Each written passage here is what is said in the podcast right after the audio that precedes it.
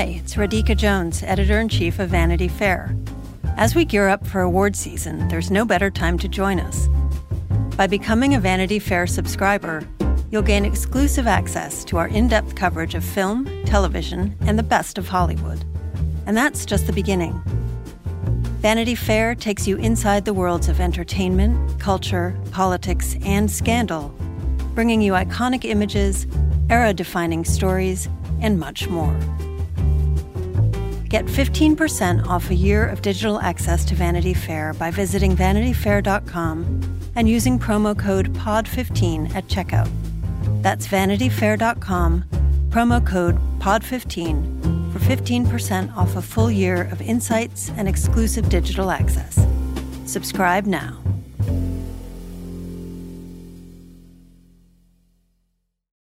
Hello and welcome to Little Gold Men, the award season podcast from Vanity Fair. It's such an honor to present this next award. And here are the nominees. And the Oscar goes to. And the Oscar goes to. And I can't deny the fact that you like me. Right now. You like me. I'm the king of the world. There's a mistake. Moonlight, you guys won Best Picture.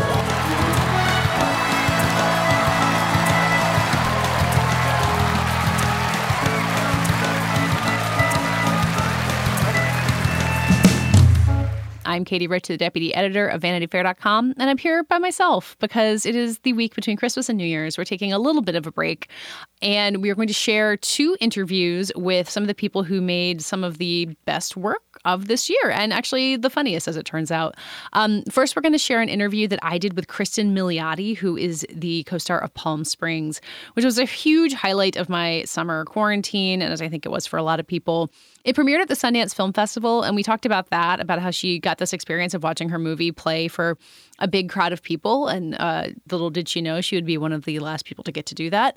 Um, and about how the conception of the movie has changed as uh, the world has really changed over the course of this year. Uh, she was a great interview, so I'm really excited to share that. And then we're going to hear an interview that uh, my colleague Chris Rosen did with Jason Woliner, who's the director of Borat 2 subsequent movie film. And as you might imagine, he has a lot of fascinating stories about how they pulled that off, including um, getting Rudy Giuliani to um, do one of the many uh, train of embarrassing things that he did this fall. So, first up, let's hear my conversation with Kristen Milioti.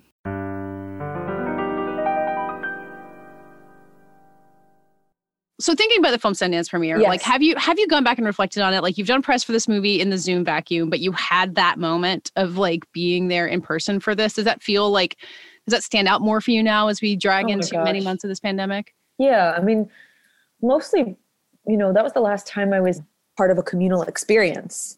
Like Yeah. seeing the premiere of that film in the library with 400 some odd people, and no one knew what the film was about, and no one knew all the twists and turns, and the whole cast and creatives. We were all together, um, seated in the back, all excited, and but also very nervous. And it was incredible to like be in a dark room with hundreds of people and go through an experience together. I mean, that's my favorite thing on earth to do. Yeah. Had you ever been to a premiere like that for something you'd worked on where it was like such a surprise unfolding for people?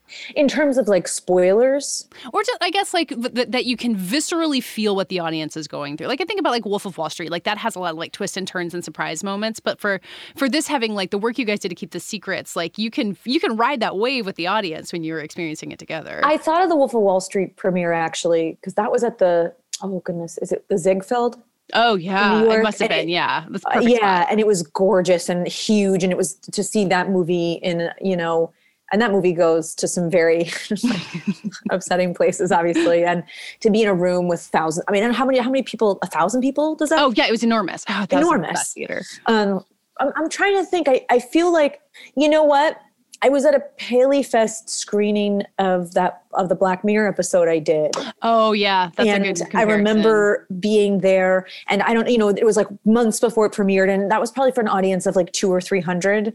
And I remember um, being there and witnessing that, and and being very excited by their reactions. Yeah. Because Yeah, of the twists and turns in that too, was a bunch of you know. Whenever you hear a crowd make a sort of a unison, like "oh," it's, it's incredibly validated. and there's a lot of those in Palm. There's, there's like the like emotional surprise, and then just like you know getting your teeth knocked out on the pool deck. Like there's a lot of like various crowd reactions you can yeah, have it's in that. it's it felt like I was in a movie of when they show footage of like audiences in the 60s or something. like it felt like people like, flinging their popcorn in the air. Yeah, like it felt of a time. Yeah. As opposed to like people, you know, watching movies in a movie theater and like looking at their phones or, you know, like Mhm. talking. Like it felt very unified and Yeah. unison and it was beautiful and i and i obviously t- t- this is a very roundabout way of answering your question which is yeah i cling to that memory now more than i thought i ever would outside of just being so excited to see how it was received but yeah i mean that's the last time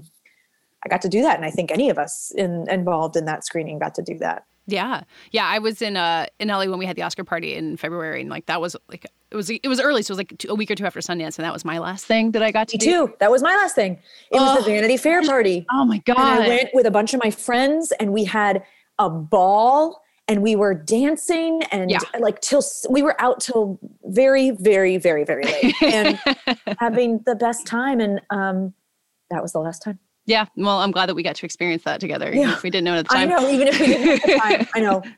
Um, you know, when the when the film came out in July, like I wasn't at Sundance, so I, it kind of came to me, and I knew that there was a twist. I think, like it, it kind of leaked through eventually from people having seen it. And so, when you talk to people who have experienced it more, like, do you think that we're thinking about it differently? Are you thinking about it differently? Like now that it's not such like a protected secret when you talk about it? Yeah, I think that I still uh, pretty strongly feel that the less you know about it going in, the better. Um, you know, I don't know anything about how marketing works, but I know that you know when we were doing press for it in July, um, I would be asked a lot, like, "Well, you know," they would refer to it as a romantic comedy, which I totally understand. Yeah, Yeah. see that? fit- Yeah, exactly. it, it's, it's like sort of it fits. Yeah. it sort of fits but to me one of the many reasons i was so excited to do it was that i remember reading it and this is almost two years ago now and and feeling like it was this existential comedy and that actually like as funny as it was there was i was extremely upset by it Mm-hmm. and moved by it and um, it made me think about a lot of things that you don't necessarily expect when you cracked that script open. Yeah. Um, and that's exactly what the film does too. And I so I try to sort of if I do interviews or if I don't know, even if I, I meet someone who's like, well, I haven't seen that yet, I sort of try and say stay away from as much as you can. Yeah. Which I know is not like great for marketing. but it's Which kind is of why like I'm not a a marketer.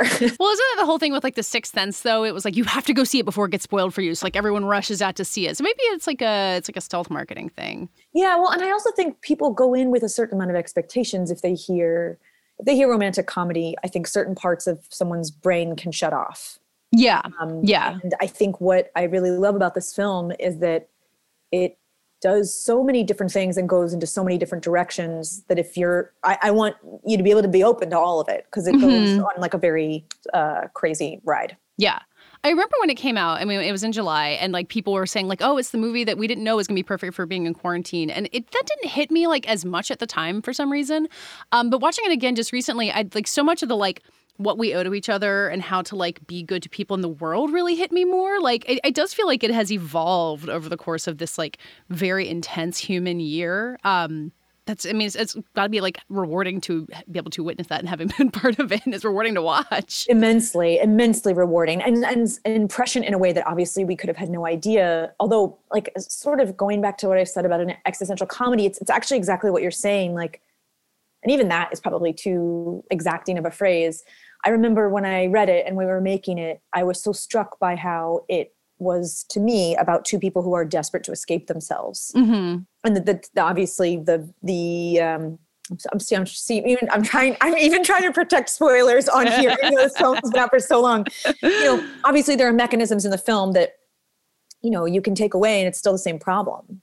Sure. And I yeah. think Yeah, what- they are themselves no matter what They are themselves no crazy what. situation they found themselves in. You are yourself no matter what. You're yourself Yeah. no matter what situation you're in, and I think that that's been one of the things that's been what I hope to be.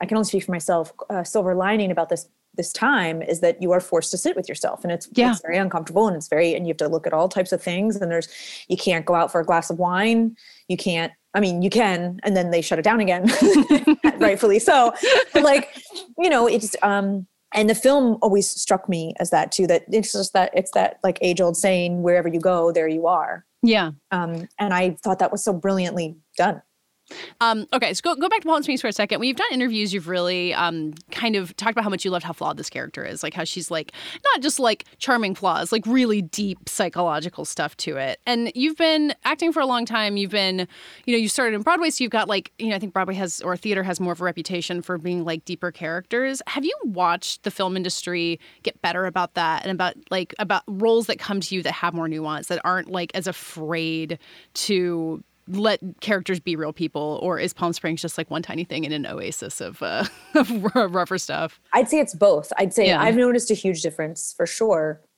I mean, I think about the things that I auditioned for in the beginning of my career, and they would chill your blood, and they chilled mine at the time. But you just you you felt like you had to, or you didn't know. You also needed to pay your rent and put Yeah. it on the table, and like, what were you going to do? And um, so I would say that the industry is totally changing, in in ways that is so uh, astonishing that we're still discussing this in 2020 Sure. uh, in so many ways that you know that the world is asking for stories other than just about a bunch of white guys Mm-hmm. um you know that's like and then, then the industry has just been like huh fancy that like you know anyway um and then yeah i think that as much as it's changing and and the change has been positive and and swift and like really in the last couple of years has grown and grown and grown i would still say that this role felt on the rarer side Yeah.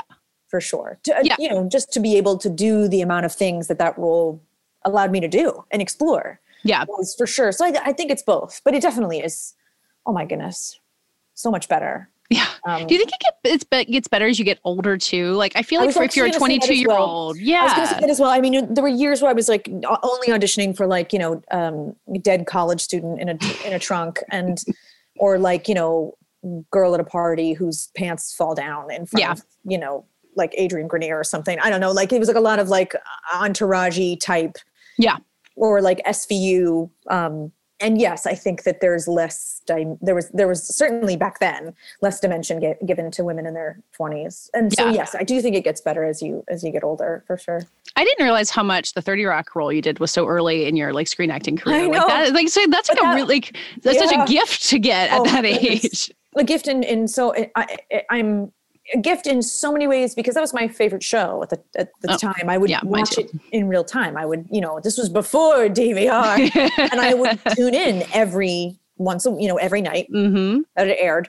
I mean, I didn't air any every night. You know what I mean? Yeah. Um, I would watch it in real time, and I had been watching that season even, and I was just so thrilled. And Tina Fey was and still is a hero, and that was such an incredible uh, spoiling experience because that was also the exactly the type of thing that not only what I watch, but the thing that I like a skewering of the like, can women be funny and the Yeah. sort of over sexualization and just all the things that that episode deals with while still making Liz Lemon, of course, the butt of the joke. Yeah. Um, I, yeah, it was deeply, deeply spoiling. But I remember doing that and being like, yes, this is what I like. Does making a movie like this, that so much of it is at a wedding, make you feel differently about real weddings? Have you even been to a real wedding since this movie was filmed? Given how few, I thought you meant in year? general, and I'm like, oh yeah, no, I have. um, I thought, yeah, but like I haven't, attended a wedding. I haven't been to one No. since this movie came out. I have not attended a wedding since this movie came out. It made Uh, me miss them, and but I don't know if you filmed this movie and you're like, all right, I'm done. No more lavish no, weddings. I didn't know life." because it felt so different. You know, that wedding stuff we shot so fast. This movie shot incredibly fast. Yeah, Um, and I think all that wedding stuff was done at like four in the morning over the course of five nights. So it didn't feel, you know, so much of that shoot feels like it was just me and Andy in Yeah. a car in the desert on the side of a road. yeah, yeah. because that was sort of the majority of the time. But um, no, it made it. Uh, it was actually. I really wish we'd gotten a, a, a more chance to shoot that stuff because I loved that cast so immensely, and I thought they were all so wonderful, and I laughed so hard in those scenes. And um, yeah, I wish we could have spent more time together. Yeah. But no, it didn't make me tired of weddings at all. I'm ready to go to a wedding again. I'm just like, give I'm me just a, ready to give go me a dance floor. to a dance floor. I know exactly. I don't care what it is. It could, honestly, it could anything, any dance floor I want to go to. right yeah, now. it's it's it might get a little embarrassing when that time comes. Yeah. Um, you were you had talked in another interview about shooting the um the tent scene and the, like the dinosaur scenes with Andy and like why that one felt especially meaningful, which I thought was interesting because like you said, like you guys are filming so much this movie, just the two of you. Like there's a lot of togetherness time. But why was why did that one stand out in particular as like I think you said it was like especially intense or like you like connected in a way that like isn't necessarily easy to when you're making a movie. I think there was a couple things going on. I think that um one that scene lends itself to that. You know, like you're dealing with two characters who as much time as they're spending with each other, they they don't know how to be vulnerable Mhm. with each other and they're very vulnerable with each other in that scene. Um also a lot of that scene was shot from very far away Yeah. Obviously there's some super wide shots but then some of it they just they set the cameras up and they all like backed away. And it felt like we were alone in the middle of the desert just these two characters trying to connect in this way that neither one of them had really tried to before. And um, it felt very intimate and beautiful. And we also got to really take our time with it as well. That Mhm. scene used to be about twice as long too. And so it, i think they really you know they also just set those cameras there to really let us like find it Yeah. um, it was also uh, one of the last things we shot, and I think, I mean, I don't know, I can only speak for myself, but I think that Andy would agree with me that like those characters had really sunk in a lot, and that like it's a it's one that's one of my favorite scenes in the movie. Even I, I don't even mean like the final product. I mean, I, I think it's turned out beautifully, but even when I read it, that that was one of my favorite scenes. Yeah, it's fascinating how much that there was so much cut. Like I, I think you, you talked about a couple other scenes that were cut because the movie feels so tight and so very precisely structured. So when you realize that there are things cut out of it, you're or that you're saying that that June Squibb scene was written the, the night before, it's like, oh, these things are just they evolve and like it doesn't start as a perfectly polished product. You have to make it a perfectly polished product. Well, and I think that's what's so fascinating about making things in general. Um, I would say that the older I get and the more things I make, the kinder I am in terms of like when I watch something. It is so impossible to make something because even if you cross all your T's and dot all your I's, you could have the most incredible cast of all time. You could have the most incredible director. But we've seen this time and time again. There is like a magic fairy dust that mm-hmm. enters. That's when a group of people is bigger than the what is it? Some of their some parts. the the, the yeah, it's the- bigger than the sum of its oh, parts. oh Lord. Yeah. and a piece takes on a life of its own. And of course, people's individual work is important, but also like something else comes into it. Yeah. And I felt like that about this film. Like all of us wanted to be there. All of us believed in it. All of us like really worked so hard on it. And that shoot was brutal. And we threw everything at the wall. But then there's also, I mean, I've done other things like that. And then it turns out bad. Yeah. like I don't know how else to say it. Like, Yeah. you know um and so i'm always really joyfully mystified by that stuff i think it's like one of the most incredible things about making movies and tv and theater and you know songs and anything that's like there's an element of the mystic like Yeah. mysticism not to sound like you know i'm in a moo with a bunch of crystals but i'm basically like two steps in, in my mind, I'm in a movement with Yeah. crystals. No, I think if you spent time on any film set, like if like even me as like journalist visiting, you're like, how does anything ever turn out good? Like, how do all of these moving pieces create something good? Because it's crazy the way that it actually happens. it's crazy. That's why when I see things, I don't read reviews. I don't read any of the things I've been in, for sure. Um, nothing that anyone I like, any of my friends, but really nothing. I, I really stay away from reviews of any kind as sort of a principle because I think that it is not fair.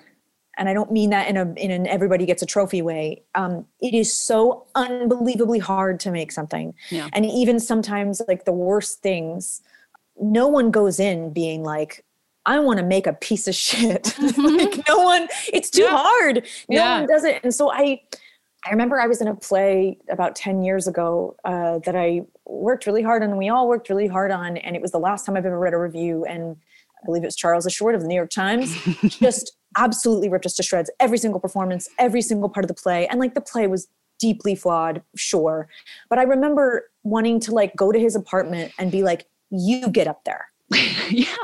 you Yeah. get up there you write this and you get up there and i understand that reviews are also because like people want to know where to spend their money and i i, I get i do get that um But you don't have to read it. yeah i don't know i just think that it's uh it's just so hard to make something Yeah. and and uh, i don't even mean that in like a you know i'm like fanning myself on a i don't know like on a chaise lounge. I mean like it's just takes a lot of people coming together and a lot of things have to go right. And normally people have good intentions. I mean you know clearly there's some stuff that's really tone deaf that's a shame but anyway now i'm rambling. But so when Palm Springs comes out, you you know that the reviews are good. You know that there's this like surge of energy behind it that maybe there are haven't that's a very great way to say it a surge of energy. Right i've been a part of, i've been a part of things that suddenly there's like crickets and i'll be like huh okay. Yep i moving guess on. that's done. Yeah. And then i've been a part of things that have like an immense life and uh, like this and then i yes i have to assume you know i know that we got like i mean listen sometimes i'm still cc'd on emails where i'm like no no no no no i don't want to because i also think that if you believe the good you have to believe the bad a little bit like it's a Yeah. it's a system that's like it's very very tricky and Yeah. um, i d- certainly don't have the constitution for it like i have friends who can read things and they can take the good and sort of eject the bad and i i wish i had a brain like that but mine likes to really grab onto things and just gnaw on it for years so i can't What's your faith for theater for getting back together in 2021? How are we gonna how are we gonna get out of this? You don't have to solve this problem, but what's giving you personally faith, maybe? Um, just that you know, I keep looking back at, and I understand that this is we're in a new uh, world here, but I keep looking back at the Spanish flu, Mm-hmm. and I'm like, right, those two years, which is what everyone told us in March when this shut down. Yeah. Fauci was like, this will be two years, and everyone was like, no, and like it's going to be two years. Yeah. Um, it, as crazy as that is, and I just have faith in the. This sounds twee, but the power of the human spirit. So yeah, I'm very excited for when we come back and we feel some stuff together in a dark room.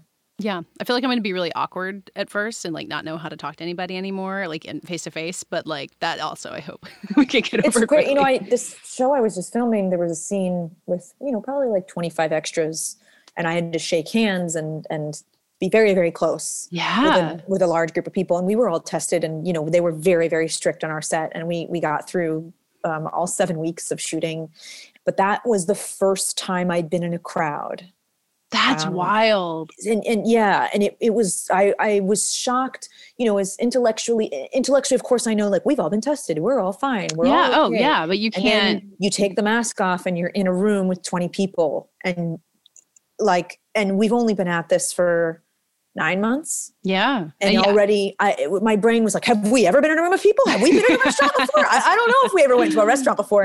Whereas like, you know, in February, I was at that party that you were at also, Yeah. running around with, I don't know how many people are at elbow to elbow. I vividly remember like sliding. I don't think I physically touched Adam Sandler, but I was like s- squeezing through the crowd to get right past Adam Sandler. And I I think about that all the time, like how close together I was with all these complete strangers, famous strangers, uh, and didn't think about it. Do you know what weirdly I have missed a lot? It's so small, but um, I go out to dinner with my friends a lot and I miss sharing food. Mm-hmm. Like, Yes, like the, small plates. I know, yes, like, or like try this drink, like the thing, like Huh. that type of stuff. That like super casual. that's super casual like your your close knit group of friends all being like oh this is good well why don't you try mine okay try this cocktail okay i'm gonna order that like that Yeah. sort of- i miss that And now let's hear Chris Rosen in conversation with Borat 2 director Jason Woliner.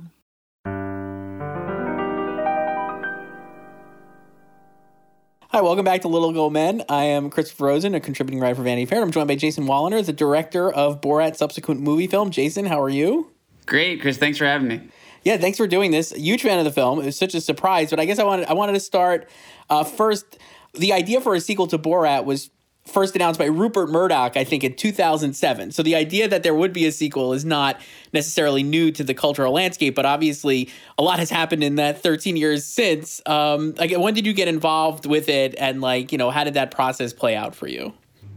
Yes. So, uh, you know, I remember when that was announced. I'm, I'm not sure how much Sacha had to do with that or how real or official that was Right. or if that was just Murdoch going rogue. Um, you know, obviously it's a movie that because the first movie was so successful, it uniquely made it much more difficult to do a second movie because it depended on regular people not knowing who Borat was, not knowing that he was a comedy character, not knowing about Sacha and he, his work and his uh, comedy. And um, but it was always you know something that kind of was was rumbling like could he ever do a, a sequel? And um, I had met him a few times. Uh, we had some mutual friends. Uh, I, I worked with Nathan Fielder a bit, and Nathan was friends with Sacha, and I had met at his company uh, once or twice, and I talked to him about uh, working on Who's America. Uh, we really got along, but the the timing didn't really work out. So we kind of knew of each other. We, I mean, obviously, I was a huge fan of his too, but and he knew of me. Um, we didn't know each other well, and I got an email asking if I would be interested in talking to him about his new movie, and it didn't say what it was uh, or anything like that. And I said, yeah, of, of, course. And they sent me a script, and it was, you know, there, there all these layers of secrecy and encryption. And, and, it wasn't really a script. It was really more of like, we call it an outline. It's somewhere between, you know, some of it's in script form, the kind of more scripted scenes, the stuff in the beginning and the end, and the stuff with him and Tutar. And, you know, then a lot of it is with these scenes with real people where you know, they don't really know how it's going to go. So it's just kind of ideas for scenes, outlines, how scenes could go, story elements we can get out of scenes, possible set pieces. And, you know, the word Borat is not in this document. The, you know, Kazakhstan, nothing uh, that if you did a search would tell you what this was. But, you know, within the first page, I was pretty sure he wasn't doing a, a movie about a, a journalist from Guatemala named Sergio. and so I was, I remember reading and going, oh my God wow, he's doing it. He's finally doing it. And so I met with him and uh, a few other people on the team, Monica Levinson, uh, the producer, and Ant, who's one of the writers, and, and a few other people. And we went in and we met and we just hung out and we talked about it. And for whatever reason, I was feeling kind of very punchy that day. I was very straight with him, where I was like, "Look, you know, you, you made Borat's my favorite comedy. I think it's the funniest movie ever. Um, the expectations are going to be huge. It's almost impossible to do a sequel that is going to live up to the expectations of what that would be. It, it would almost certainly be a disappointment. Uh, you know, comedy sequels are very hard. Long delayed ones are, are even harder. You're doing this, you have to do it completely in secret because if people catch you doing it, then you can't keep doing it because people know you're out there making a Borat movie. So you have to figure out a way around that. And, you know, at the same time, his whole thing, he was like, you know, why why did he want to do this movie now? Really was was the Trump era basically inspired him to bring this character back and and kind of you know realizing that in a lot of ways Trump has brought America to such kind of absurd, uh, terrifying, cartoony place that it, you know is not unlike the the fictional Kazakhstan of of the Borat universe, and so kind of seeing those connections, and then an earnest desire to say if we can put this out before the election uh, and kind of crystallize the moment in America and kind of show people what has happened to America, um, it could, you know, potentially sway some people to go out and try to get get rid of Trump, or maybe people who are kind of half-heartedly supporting him, maybe demoralize them to stay home. So there was that aim, and then of course there was this whole thing of, you know, this whole idea of the daughter, and could you could you tell a story that actually could get audiences invested in it in this format in a movie where most of the people on screen are real people who don't know that they're in a, a movie or a comedy movie?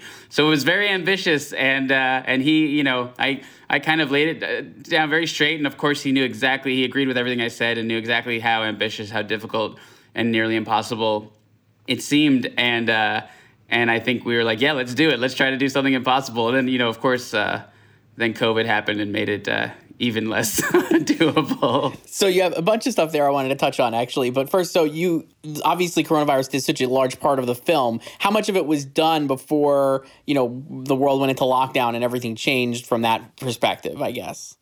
You know, we we set out to shoot a lot of the movie in order um, for a number of reasons. For you know, for Sacha and Maria, it's very good to kind of track that progress because we really were trying to figure out the story that people would invest in and also track her character and how she comes to America and changes. And in this movie, how Borat comes and changes, uh, which you know doesn't really happen in the first movie. And so um, there was that uh, reason to shoot in order, and then there was also Sacha had a, an idea, a vision for the the overall structure of the movie, the overall story of the movie, but within that a million things changed and story points and things that we came up with and things that you know would happen with a real person in one scene we'd say oh that could could come back and be referenced here. And so we kept figuring out within the, the structure that the writers and Sacha had figured out um, all these new ideas. So we were shooting in order so a lot of you know all the kind of makeover montage stuff was a lot of the earliest stuff that we shot and figuring out their dynamic and what's funniest with them on screen and what we love seeing them do together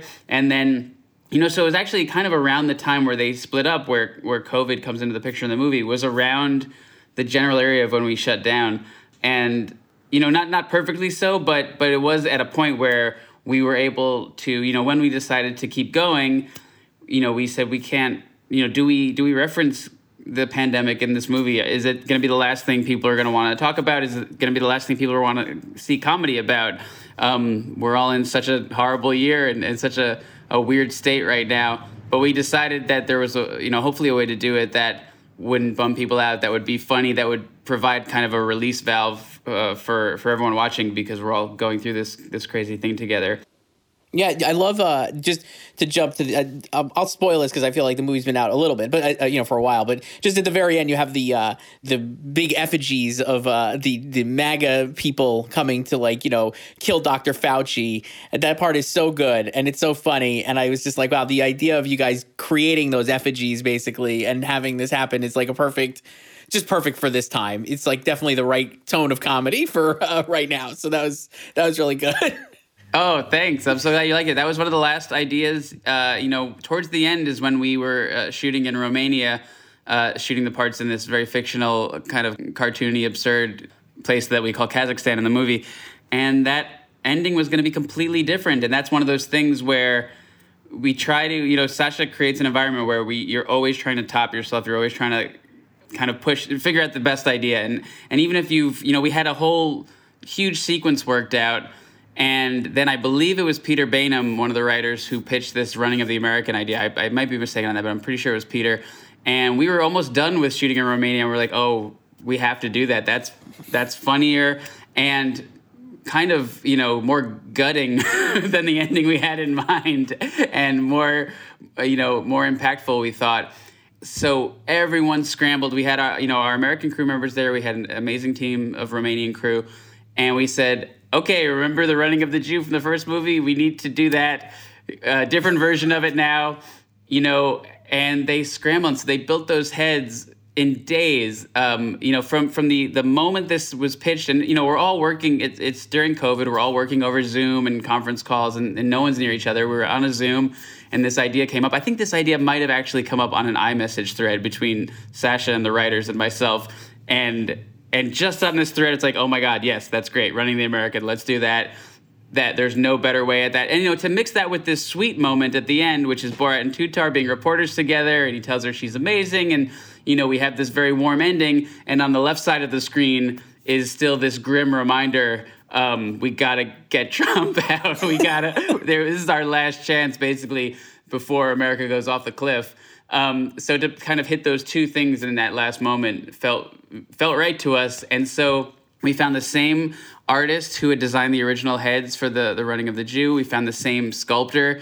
You know, a lot of the technologies uh, improved. They were basically styrofoam heads. Some of them were sculpted by hand, and some of them were 3D printed. And I got to visit his studio and see these incredible heads being carved out of uh, foam. They were painted in days. We had, you know, stunt performers inside and and you know just did it. So that came together in, in just a few days, and then uh, and then we went home and honestly edited for a few weeks and then delivered the movie and then it was out a few weeks after that. That's ins- that's nuts. The, yeah that is a great i think the ending is the best like the with the running of the american and the, you're right like the sweetness of the tutar and borat relationship and they're like you know the song i think it's just the two of us right is the song the needle drop there yes. at the end too. It just is like it's like really sweet and it's totally for a you know for a borat film and for a comedy like that it's not super the expectation, right? To have like that kind of sweetness at the end, but with the running of American on the side, um, it's really it's really quite good. Um, you mentioned uh, earlier you were talking about like obviously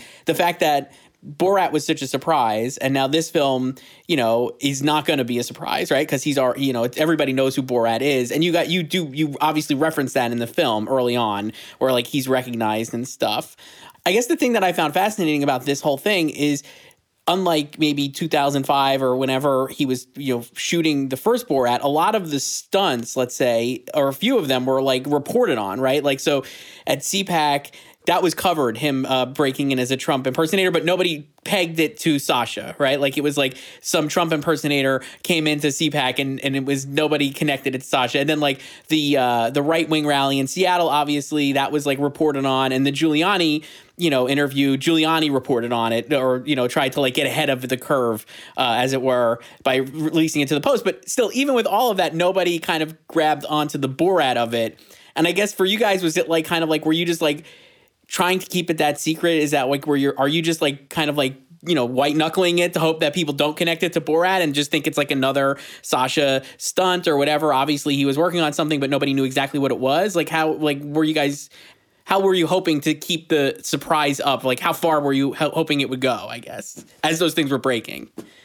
Yeah, we were really working hard to keep it a secret the whole time. You know, I didn't even I, I couldn't tell my agents what I was working on. This was the most secret thing, and we only told a, a small group of friends throughout the year and a half we were working on it, and we took it very seriously. We would never even really say Borat uh, while we were shooting, and, you know, uh, and so yeah, everything you mentioned it was an effort, you know, both for, to get something that worked for the movie, but also do it in a way that doesn't blow us before we're ready. And we knew, you know, the scene that he gets recognized. We, we, we shot that at the end. That was one of the few things we did out of order because we knew if we had him out there with regular people and they see him, someone's going to take a picture. Someone's going to you know, post it, or, and it did. Uh, someone put something on TikTok, yeah. and it blew up. And that was, you know, luckily though, and that is because we were shooting so down to the wire that was only a few weeks before it came out. So by that point, I, I, I, think when he is doing a project, you know, they did the same thing for Who Is America. They basically kept that secret and they were shooting that for a long, long time. And that was much more about lots of political figures and, you know, the fact that Sacha was out there doing something would make it much harder for him to book people because people in that world, in the right wing world, would be more on their guard knowing that he's he's out there. And and so um, you know, for this, a lot of it is just regular people, but at the same time, you don't want people knowing that he's up to something or being able to put it together. And, and no, we were it was it was a mix of a lot of planning and white knuckling and then and some luck that we were able to kind of keep it under wraps until the very end. Yeah, I, I wanted to talk a little about uh, Maria Bakalova. I know you like I know Sacha's talked about how you guys like you know auditioned th- like uh, hundreds of, of, of, actresses for that role and like finding her and she's incredible in it and like has gotten like legitimate and very deserved i think awards buzz for that performance. It's like she's really quite good as like a newcomer that you know and keeping up with sacha. I guess you know i wanted to talk to you a little about like you being a director they're actors, but they're in these situations where they have like one shot, I would imagine, to like interact with like a real person. And there's some scripted stuff, but not enough that's like it's not like a, a scripted scene let's say. I guess how do you as a director how did you work with her on the performance? She's so quick. You're getting one shot at a lot of these scenes and it's like incredible watching her. So i guess like how do you prep her for that work? Or is it just that she's a natural i guess too? Like what is it you know she is a natural. I think to do this kind of work i think maria is an incredible actor but i think this is not only do you have to be a great actor there's a whole other skill set involved in in acting with a real person in the real world who doesn't understand exactly what the project is or that they're part of a comedy scene and not just coming off like a comedian. And, and so we did we tested other uh, actors who were amazingly funny and they would say one joke that sounded too much like a written joke and the person's alarm bells would go off and so that's how delicate it is that you can just you can blow these scenes immediately Sacha has been doing it so long, and he's also the only person in the world that that does this thing. To bring someone new in, it, yeah, what we basically did was we we rehearsed with her a lot. We would do a lot of you know scenarios basically. So there is there's so much writing that goes involved you know in this. There's a lot of great improv in the middle of these things, and they find moments and discover jokes. But also, Sacha and Maria have to just become familiar with, just get down tons and tons of material because the way we rehearse these is okay, you're in this store. We know you want to get to the point where you're eating, you know, lipstick, but if this person does this, we want you to do this, or we want you to, you know, if this is the reaction, you could do this. Here's a funny line to say. And so they have to remember just reams and reams of material. And so we would rehearse with Maria and rehearse, okay, if the scene goes this way, here's something you can do. It goes this way, here's something you could do. And then we would have signals too. You know, there would be moments where I'm able to signal something to her on set, or you know, we're we're taking a, a five minutes and we're able to kind of without being busted, you know, get a few ideas across and say, okay, let's do this now. And but but like you said, there are no second takes. There's no cut. Let's do that again. It's you get one shot at this stuff. So any kind of on set directing in the scenes with real people has to be very under the radar. And most of it is, you know, it's similar to a, a kind of more normal thing. Uh, rehearsal goes a long way in terms of getting uh, an actor's you know for her for her case her head in the right place knowing what's what's going to be too far how to tell if some if you're losing someone you know that kind of thing um, we we just rehearsed but she i mean yeah she's an incredible incredible find She's amazing. And uh, on the flip side of that too, I wanted to ask you a little about like with someone like Jeanise Jones, right, who who plays uh, the babysitter slash like mentor for for uh, Tutar. Turn like basically, you're not directing her, I'd imagine, but she knows that you're like like. Can you explain a little about how that? how you worked with her without like I understand you probably don't want to give away too many of the tricks and stuff, but obviously like like how do you work with that person, like a non-actor who again is in scenes though what do you tell them? Like, how does that work? Sure. Well, yeah, you know, a lot of the directing side of, of that with with real people is creating an environment where people can just be themselves, reveal themselves, not clam up on camera, be free to say what they think, to say what they would in a normal situation. Because because you know, there's a, we shot so much. We shot scenes that will never see the light of day, where we would just be with someone for a few minutes and realized they were the wrong type of person. Um, that you know they were like too reality groomed or were like talking as though they were on a reality show or knew a little too much. You know, were too too slick and performing too much, and that's not what we want. We want people to kind of be themselves, the good and the bad. You know, and and, and a great thing, um, something that you know we're proud of with this movie is, you know, a, a, an example like Jeanise or. Um, Judith Dim Evans, the Holocaust survivor who's sadly no longer with us, or even the lockdown guys, Jim and Jerry, we were able to find moments where you, you really like these people. You see the good side of people. You see empathy and kindness and patience and honesty. And um, in surprising ways, uh, was something we are really excited about. So, you know, for something like Jeanise, which was day two of shooting, I believe. So, Maria we really didn't have much rehearsal time in terms of that one. We kind of threw her right in, and uh, and she spent the whole day with Jeanise, stayed in character the entire day. And for that, you know, yeah, uh, just like you said, almost every scene in the movie, the real people know they're on camera. They know they're being documented. They know they're part of a filmed project. Of course, they don't know exactly what the project is, and that it's a comedy, and that these are not real people that they're interacting with. If anything, I'm just kind of helping create the environment where she feels free to speak honestly. You know, I would never tell her what to say. We'd never tell anyone what to say. Hey, can we get you saying this? It's much less directed than a reality show. Uh, you know, we're basically just kind of turning on the cameras and I'm giving permission to, you know, you know, she'll discover in the scene that Tutar is going to get surgery and she needs to be comfortable knowing that she can be honest with her basically is, is my job but but never to tell them what to say um, and, and, to try to just capture real moments. And mostly, once once that's going on, you know, mostly stay out of the way. You mentioned before, um, you know, like we were saying, like there's one shot at a lot of these scenes that definitely feels like you could feel that in the Giuliani scene, obviously, because the film builds to that uh, moment and like it's like so tense for a viewer because you know it's like happening and like real. I guess you know, and I know Sacha and, and, and Maria have talked about this too. So I, I, about the scene, but I guess like what did like what kind of like what did you tell Maria before that scene? You know, how did it play out compared to like what you were hoping it would play out? I guess like I'm sure you guys like imagined how it could play out, but like how did it how did it match what you had hoped? You know, in a scene like that, you talk about every possible thing that could happen, and really, it's just trying to reassure her that you know she's safe, everything is taken care of you know, he's hiding in the closet. No one else was in the room. You know, Rudy thought they were the only people in the room, of course, because we we uh, cleared out the whole crew um, using COVID safety as an excuse. So it was just him and her as far as he knew, and yeah, just rehearse the interview and rehearse. Oh, here's what could happen. Oh, if he goes to the bedroom, here's what could happen. Make sure you know we're there. We're safe. We're, you're safe. We're watching. I was very close watching and then we're just kind of watching it. I'm texting with Sacha, deciding you know when he should leap out, and just kind of taking it moment to moment. And when he you know is asking for her number, when he's touching her lower back, he sits on the bed. Just every moment, it's me and Ant, the writer, is sitting next to me, and we're just like, oh my god, oh my god. and then, and then you know he of course lies down on the bed and puts his hands down his pants and. Uh, yeah, we were like, okay, that's that's about it. okay. I think we got it. Uh,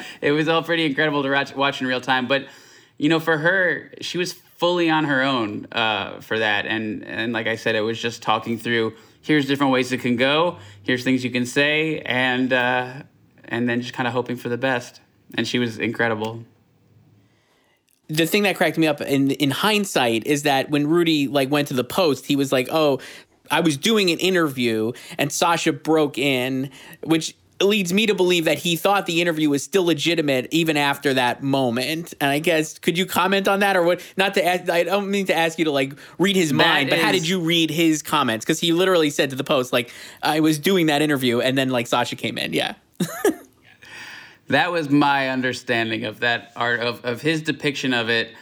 My understanding was that he he felt like the interview was a decoy, you know, because he thought, oh, this is a weird interview, and then Sacha Baron Cohen jumped out, but he didn't get me. So I, uh, I, I feel like he thought the the whole rest of it. I don't think he understood that we had hidden cameras in the bedroom at that point, and I think he just thought the whole thing was about Sacha running out in lingerie and and saying boo and and didn't understand till later yeah. uh, kind of the full context of the scene is that he you know i mean ultimately he's the he's the the villain you know which i don't think i've ever seen anything like it in the movie that's why we're so excited about it is like we're taking a real life villain and making him the villain you know in this movie creating you know this scene where he just thinks he's in this interview with this nervous young female reporter um, who is kind of just intimidated by him and impressed by him.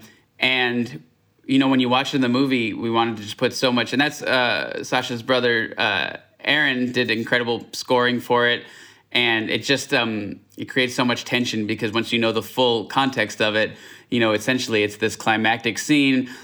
Uh, it's basically a thriller. Sacha said it's like a it's like a, a thriller um, where he's going for the gun, but his his penis is the gun essentially, and at the same time we're playing this like almost like wacky French farce of him coming in with uh, as the boom guy, and and Rudy, of course, doesn't know who he is. Where he comes in in this ridiculous, like probably the the goofiest costume of the whole movie, where he looks fully like a Peter Sellers character that Rudy is just kind of interacting with, and it's like, yeah, you can still be, you know, at this top level, and still um, interact with with this kind of cartoonish character, and and uh, I mean that's part of what's so incredible about about what Sacha does.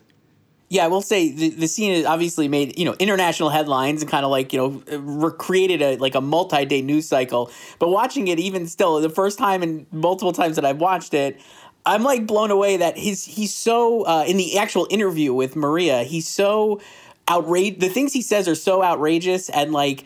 I couldn't believe he was saying them aloud. Like he actually says that China manufactured the coronavirus at one point, I believe, in the interview. And I'm just like, that's like to have him actually admit that in, in what he thinks is an interview when it's like a third rate, you know, Facebook conspiracy basically uh, is just fascinating to me. I'm just like, I can't believe that that, and it's like that part barely registered in all the outrage and headlines about it because the rest of it is so over the top. Like you said, like the villainy is just uh, kind of wild.